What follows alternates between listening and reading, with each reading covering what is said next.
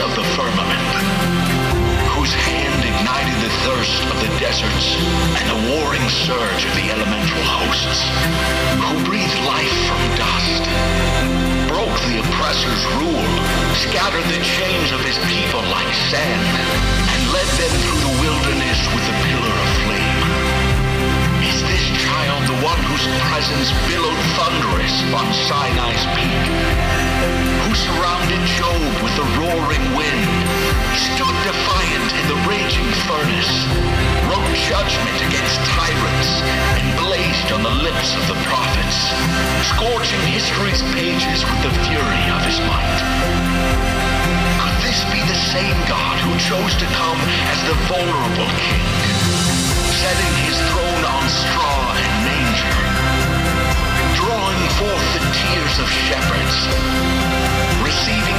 gifts of wandering travelers, his fame unknown in this world?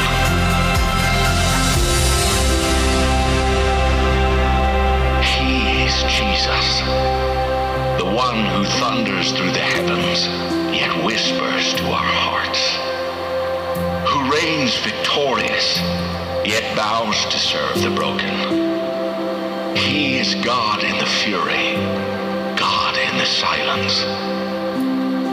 He holds this mystery balanced in his hands, holds our questions till they lose their need, until all we see is him. until all we see is him. Amen. That video is one of those cinematic videos where you're just like right on. You just want to play it over and over again. Awesome. Um, just want to give a few remarks as we jump in the message here. Um, we're not going to have a Christmas Eve service. I know some have been asking. Uh, you know, we have this lovely venue Sunday afternoons, but we don't have it for Christmas Eve. But the emphasis is just to be together with family, be with your friends or your loved ones, whoever you're going to be with for Christmas Eve. But we will be meeting next Sunday, so hope to see you uh, there at 2:30 um, p.m. So it's great to have you here. We're going to wrap up our uh, Advent series. Um, I thought about on the way in today. I thought maybe I should have a little test. You know, have like a clipboard and mark you guys afterwards to see, you know, who's paying attention and what all the different terms and words mean. But Advent, just for a little refresher, means anticipated waiting or arrival of. Because that's from the Latin word adventus, that means come or arrival. And so this morning, or this afternoon, I should say, as we look at this message, let's kind of take a trip down memory lane. What is Christmas Day like for you? What do you look forward to the most?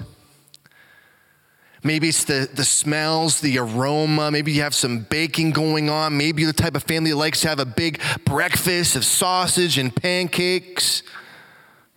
Or maybe the family where you, you, you don't have the breakfast, but you have a big family gathering for lunch. That's something that we enjoyed as a family. You know, as kids, I have to admit, Mom, John, and I always wondered why we have to leave our house every Sunday or every Christmas morning to go to our, our grandma's place. You know, we're like rush, rush, rush, right? Getting out of the house. But it was a good time. It was good fun to go be with family. But there's things that you remember from those Christmases past.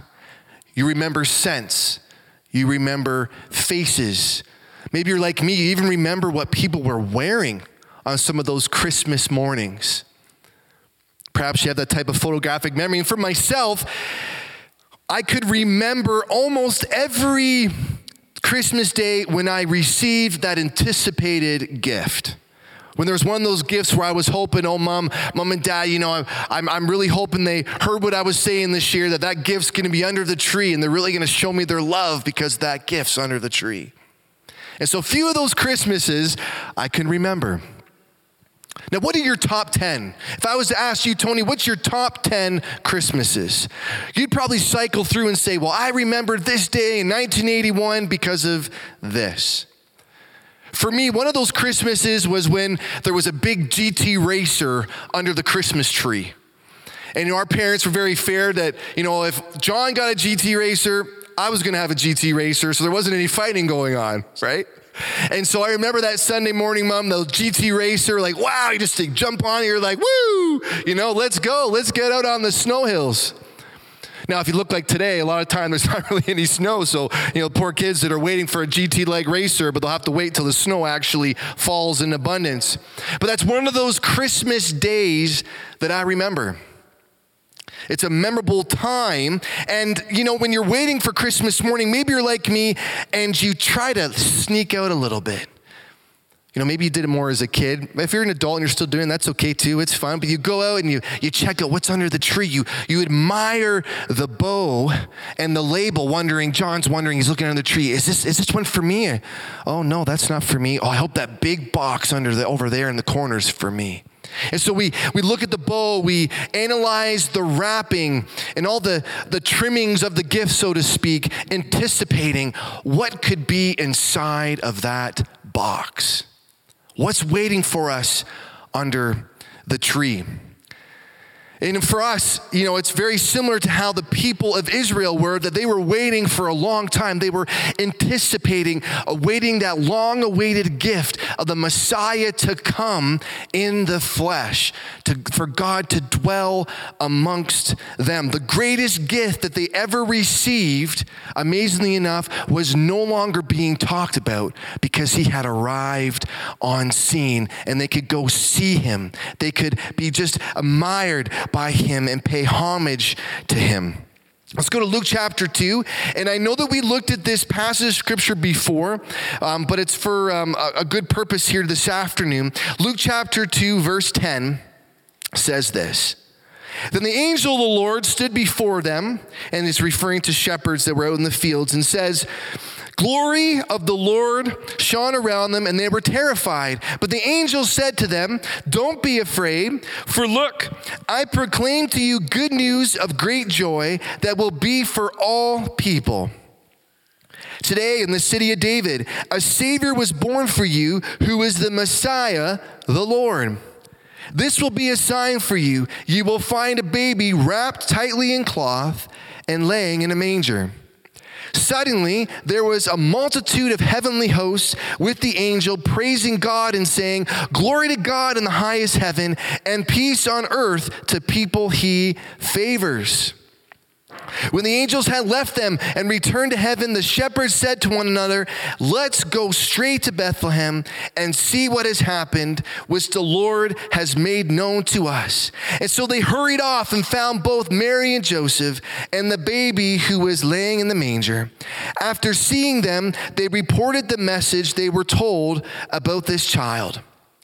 And all who heard it were amazed at what the shepherds had said to them.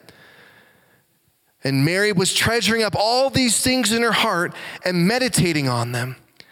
And so the shepherds returned, glorifying and praising God for all the things that they had seen and heard, which were just as they had been told. How wonderful is it that it says here right at the end, they were praising and glorifying God for that which was told to them was true. That they arrived on scene and saw their eyes beholded the Son of God, the child born to them, Emmanuel, God with us. They were no longer talking talking about this. They were no longer hoping for this. The reality had come, and now they could admire him in person.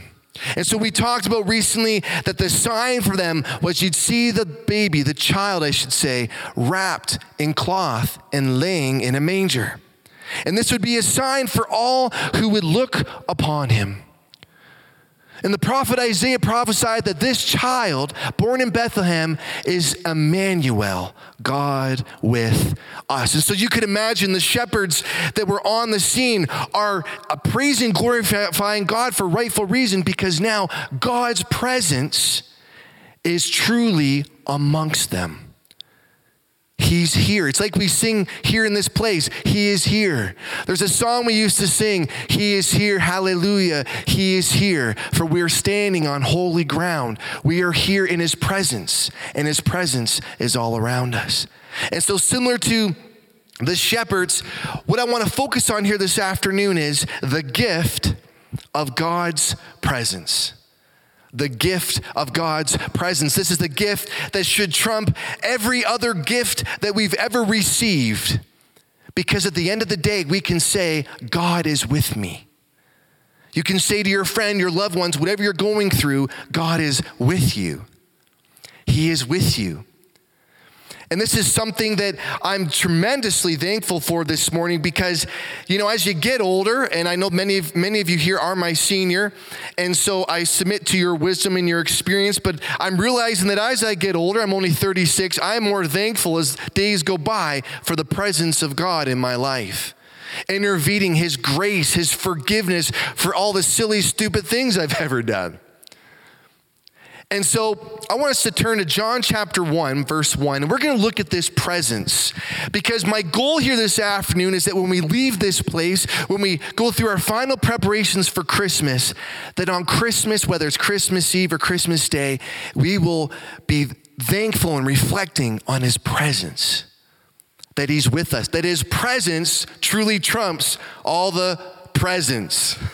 Okay? So a little reminder there. John 1 1 says this. In the beginning was the Word, and the Word was with God, and the Word was God. He was with God in the beginning. All things were created through him, and apart from him, not one thing was created that has been created. In him was life, and that life was the light of men. That light shines in the darkness, and yet the darkness did not overcome it. There was a man sent from God whose name was John, and he came as a witness to testify about the light so that all might believe through him. But he was not the light, but he came to testify about the light.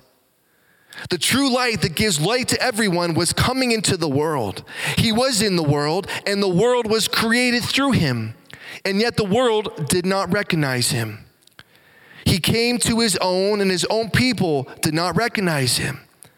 But to all, and this is where we want to park, but to all who did receive him, he gave them the right to be children of God, to those who believe in his name, who were born not of natural descent, or of will of the flesh, or of the will of man, but of God. The Word became flesh and dwelt among us. We have observed His glory, the glory as the one and only Son from the Father, full of grace and truth full of grace and truth. You have to love as you're looking at this passage of scripture, it speaks to God who was before all time, who's not bound by time and space. The one who said before the Pharisees, before Abraham was, I am, is the same God who has come and dwelt among us the very one the shepherds witnessed with their own eyes. And so, what I want to encourage us with this here this afternoon is His presence. When we reflect on the gift of His presence, it's going to not only reveal the state of our heart and the condition thereof, but it'll transform our heart and our mind to want more of a relationship with Him to long for Him to guide us in every step, to shape and mold us, and to be like Mary, the mother of Jesus, to respond in astounding faith and joy because of the holy love of God. You might be sitting here wondering, well, why are you emphasizing the holy love of God?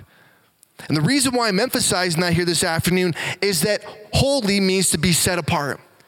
And so our Father in heaven is truly unlike anyone else. His love is unlike anyone else because even though he could have rightfully written us off because of our failure, our inability to keep his law, our inability to keep his covenant, he said, You know, I'm going to come, I'm going to send my son into the world for you. He's truly set apart. How many of you could say that you're willing to give your life for the person sitting next to you? That's something that I don't, I, I, don't know if I could do that. But here we see that not only has God sent his son, he sent his son for every single person who was born and would be born. So they can be reconciled to God. And this is the very thing, praise God, that Mary was treasuring in her heart. When the shepherds came to her and said, We saw the angels, and they testified to us that the Son of God has been born in Bethlehem. You can imagine the things that the shepherds were sharing with Mary. And it says in Luke chapter 2 19, but Mary was treasuring up all these things in her heart and meditating on them. When we think that God is with us, His Spirit is with us, this will start to stir things internally. This will start to stir our heart to want what He wants and to ask Him to give us eyes to see how He's in our midst. In Matthew chapter 6, verse 21, Jesus says this For where your treasure is, there your heart will be also. As we looked at last week, you know, the, the Pharisees were telling King Herod where the child would be born. And yet they weren't in a rush to go and see this child. They were, they were living in the past, they weren't living in the present. And yet the wise men were the ones who were living in the present, wanting to worship this son who was born, the king of the Jews. That's because I believe that their treasure was being reformed and reshaped. And so where your treasure is, there your heart will be also. And so I want us to look for a few moments at Mary's praise. You know, last week I said, and I want to bring it full circle, that we emphasize how the wise men, when they appeared on scene, it says that they bowed down at the feet of the child and worshiped him. And I made note that you see, they didn't worship Mary. Many times we get in a place where we, we put Mary on a pedestal.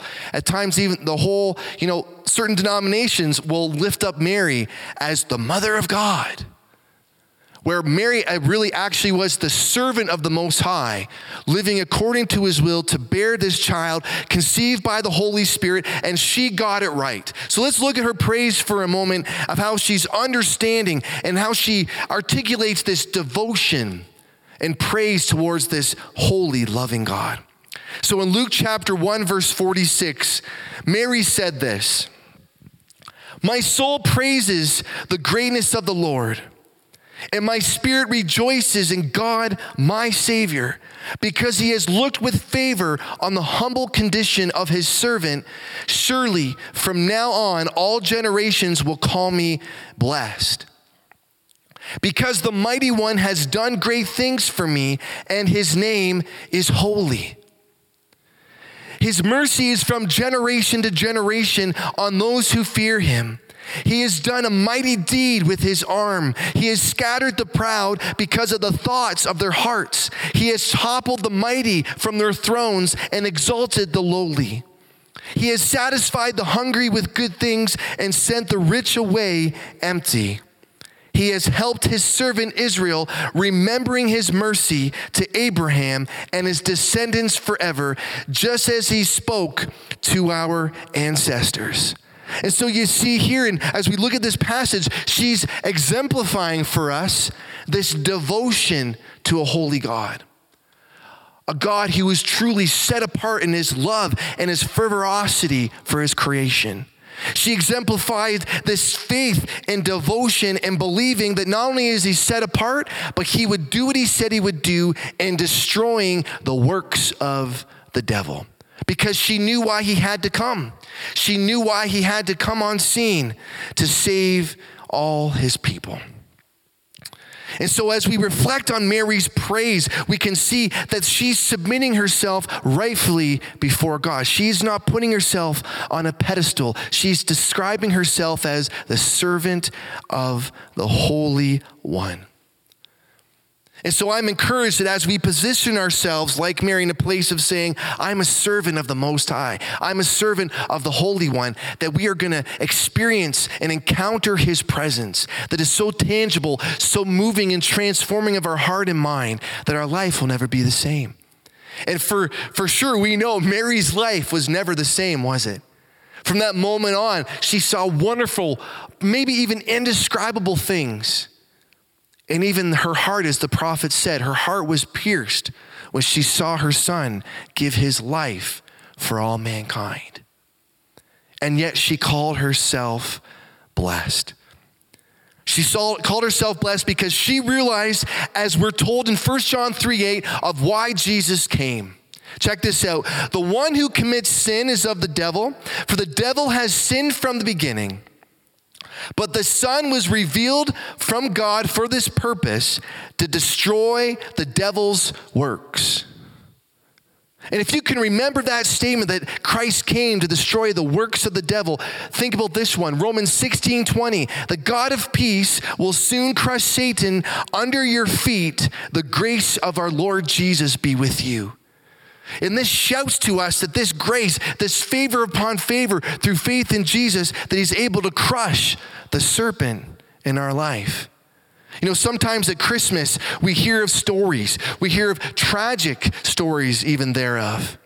This past week, and it's been a real blessing in my life as people watch online about maybe four to five emails a night from people you know, saying we've tuned in and please help me. And, you know, recently this one mother wrote in, and I'm not going to give names because it's not my place to do so.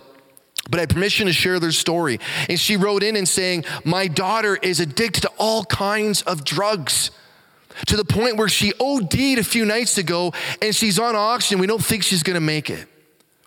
And so they're living in this place and realizing this destructive force of the evil one in their life.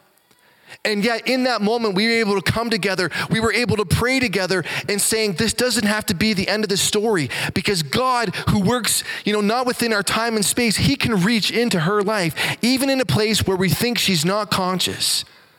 I truly believe that what seems impossible for us is not impossible for God. And so it was a ministering opportunity to speak of God's presence in the good, the bad, and even the ugly.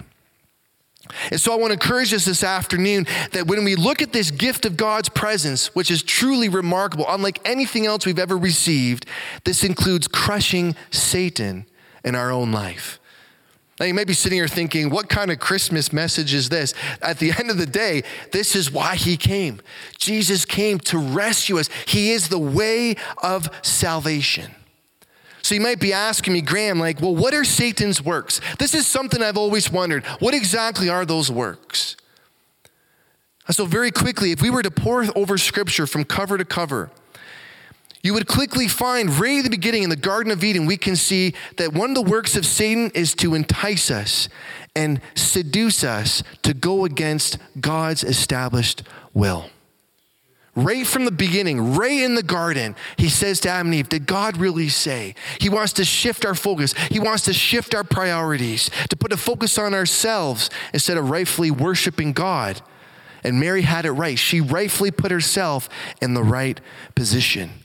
And so at Christmas, I got to tell you, this Christmas, what I'm going to be pondering on, what I'm going to be thankful for, is not only is God's presence with us, but he, his favor is upon us to crush the work of the devil in our life once and for all. Maybe there's something you know jim that you're dealing with. Maybe you know nathan that you're dealing with or or you know all of you in attendance. There's something that maybe it's been nipping at your heels for the last several years this year reach out to christ and to say lord jesus deliver me from this thing that's been nipping at my heels that's been wreaking havoc in my life because his plan, his banner over us is love. Mary had this faith. Mary had this understanding that Jesus, Emmanuel, God with us, would rescue her people from this tyranny of the evil one.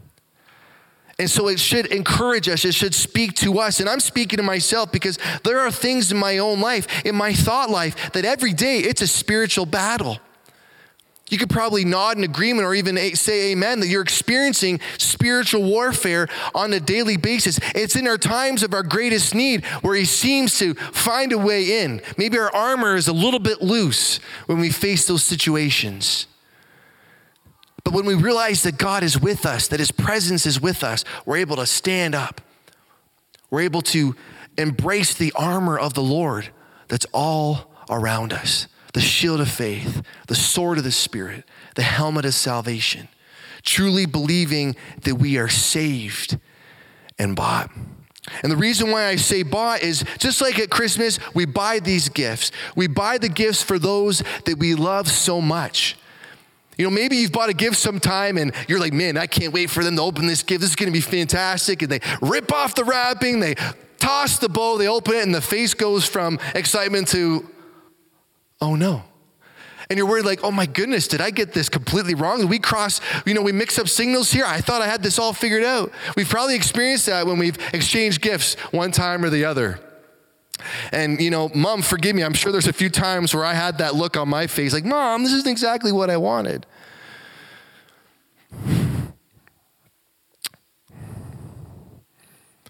Christmas is the time where we can reflect and remember what Jesus has given us. Sometimes we don't realize how great of a need, how much we really did need that gift. That's something that I was speaking to myself even this morning as I was going through and going over the notes in this message, realizing how so badly I needed that gift, that once and for all gift of Jesus. And maybe you're sitting here today and you may ask the question, was it really necessary? In Isaiah 53, it says that he was pierced for our rebellion, crushed for our sin, that our punishment was upon him so that we could be made whole. You might say, was it really necessary? Was it really necessary for him to give his life, for his blood to be shed for our forgiveness? You know, that seems a little dark for Christmas. But in, in truth, that's the reality of it. Maybe you're sitting here thinking, couldn't he have just spoken forgiveness? You know? Barb, you're forgiven. I forgive you. Now, yeah, he operates out of our time and space. You know, he does things that are not our ways, but yet scripture is very clear that it wasn't a matter of spoken revelation that you and I are saved, but by faith in the redemptive work of Christ. And this is something that I'm pondering on, that I'm so thankful for this Christmas season, that He came as this tremendous gift, Sue, to give His life for you and me. He caught our attention by the sign, that was like the bow. In the wrapping, he was wrapped tightly in the manger as the sign that, yeah, he has come. But then the second, the other sign was the cross. As a man, as he was lifted up and gave his life on the cross at Calvary so that you and I could be forgiven. The ultimate, the greatest gift, greater than any GT racer, greater than the iPod or whatever those gifts you may have received in years past. This Christmas, my encouragement to us this afternoon is this to reflect on that gift, to reflect on the amazing gift that we have of his presence and also of the justification, the forgiveness that we have because God was truly holy and loving. And so, as we transition here, I want to encourage you with this. You know, when we search for that perfect gift, Graham, when you're, when you're going around looking for a gift for Debbie, you may not have already got the gift. Perhaps you have, and I'm, I got all my faith in you that you have. But if you haven't, you're looking for that gift to say, you know, to speak to her, I really love you. And as you're looking for that gift, just keep in mind if you're a last minute shopper, remember that God loved you so much, He knew the very thing that you needed most, knew what would impact you to the greatest degree, and that was His Son, the gift of salvation. So remember that as you go, as you shop and get those last minute gifts, as you look at, you know, the way you're going to wrap that gift as you put on the bow, as you wrap it, and as you prepare it to give it with all that love remember the gift of his presence and the ultimate gift of forgiveness through Jesus. Amen. So I'm going to invite the worship team to come because the last few weeks, you know, as I look at the podcast, I'm like, my goodness, bro, like I've, you know, I've spoke for like 45 minutes recently, and I'm like, that's crazy. so I wanted to um, end in a more timely fashion here today.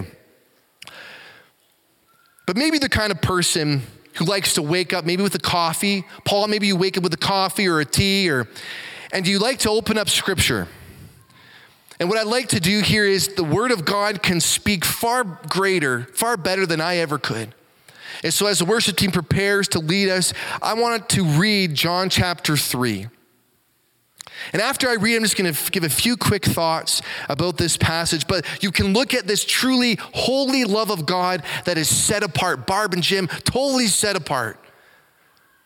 Totally set apart. It says this in John chapter 3, verse 16. For God so loved the world in this way that he gave his one and only Son, so that everyone who believes in him will not perish, but have eternal life. For God did not send his Son into the world to condemn the world, but to save the world through him. Anyone who believes in him is not condemned, but anyone who does not believe is already, because he has not believed in the name of the one and only Son of God. And this is the judgment. The light has come into the world, and the people love darkness rather than the light because their deeds were evil. For everyone who does evil hates the light and avoids it, so that his deeds may not be exposed. Here's the kicker. But anyone who lives by the truth comes to the light so that his works may be shown to be accomplished by God. And so, if you're following along and you're looking at this passage, a few quick things just to pull out here is that God was not looking for an excuse, friends, for him to say, I'm done with you. He wasn't looking for an excuse to cut you off, Graham. Rather, he was going to pull out all his procurement of heaven to rescue us. And it came down to his son being the one that needed to be sent.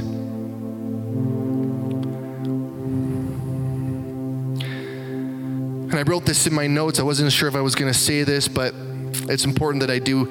I wrote this here. If anyone is lost, if we are truly lost, it's by our own choice. That's what this passage is showing us. If we are lost, it's because of our own choice. It's like on Christmas Day where you come down to the tree and you see the gift barb that's, you know, written right for you. And then you say to the gift holder, No thanks, I don't want your gift. It's essentially the same thing when we can truly say to Jesus, thanks, but no thanks.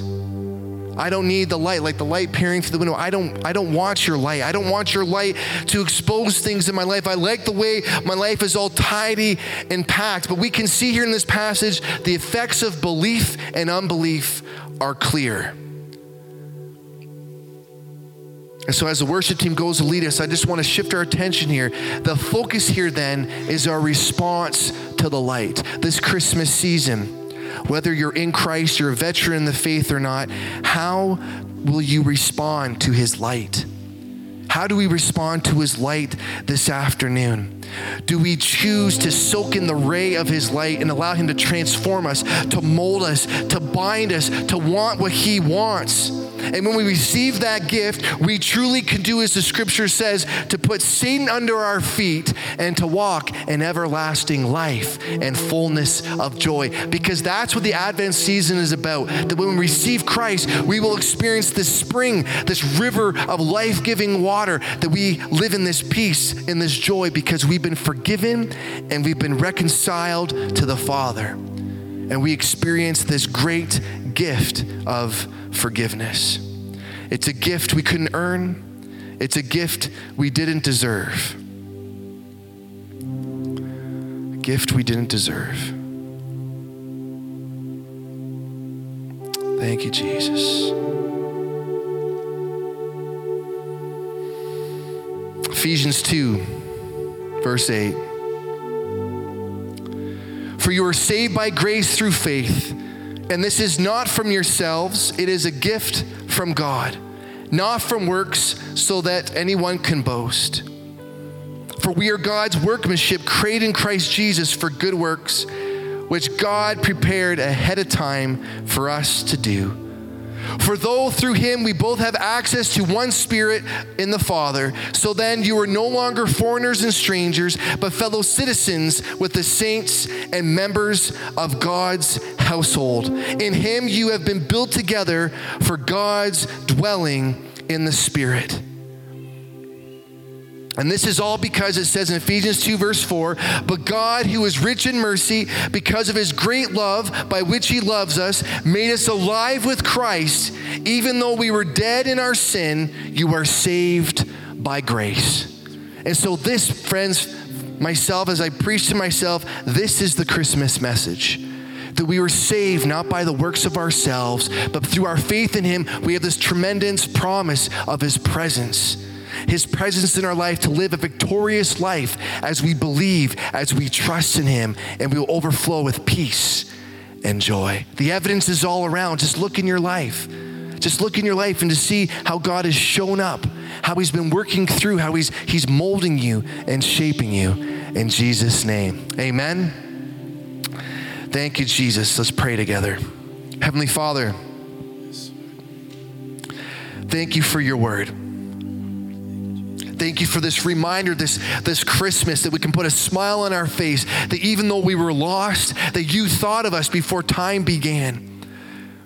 That that gift of your son that was given, that you gave his life for us at Calvary, that our name was written on the cross.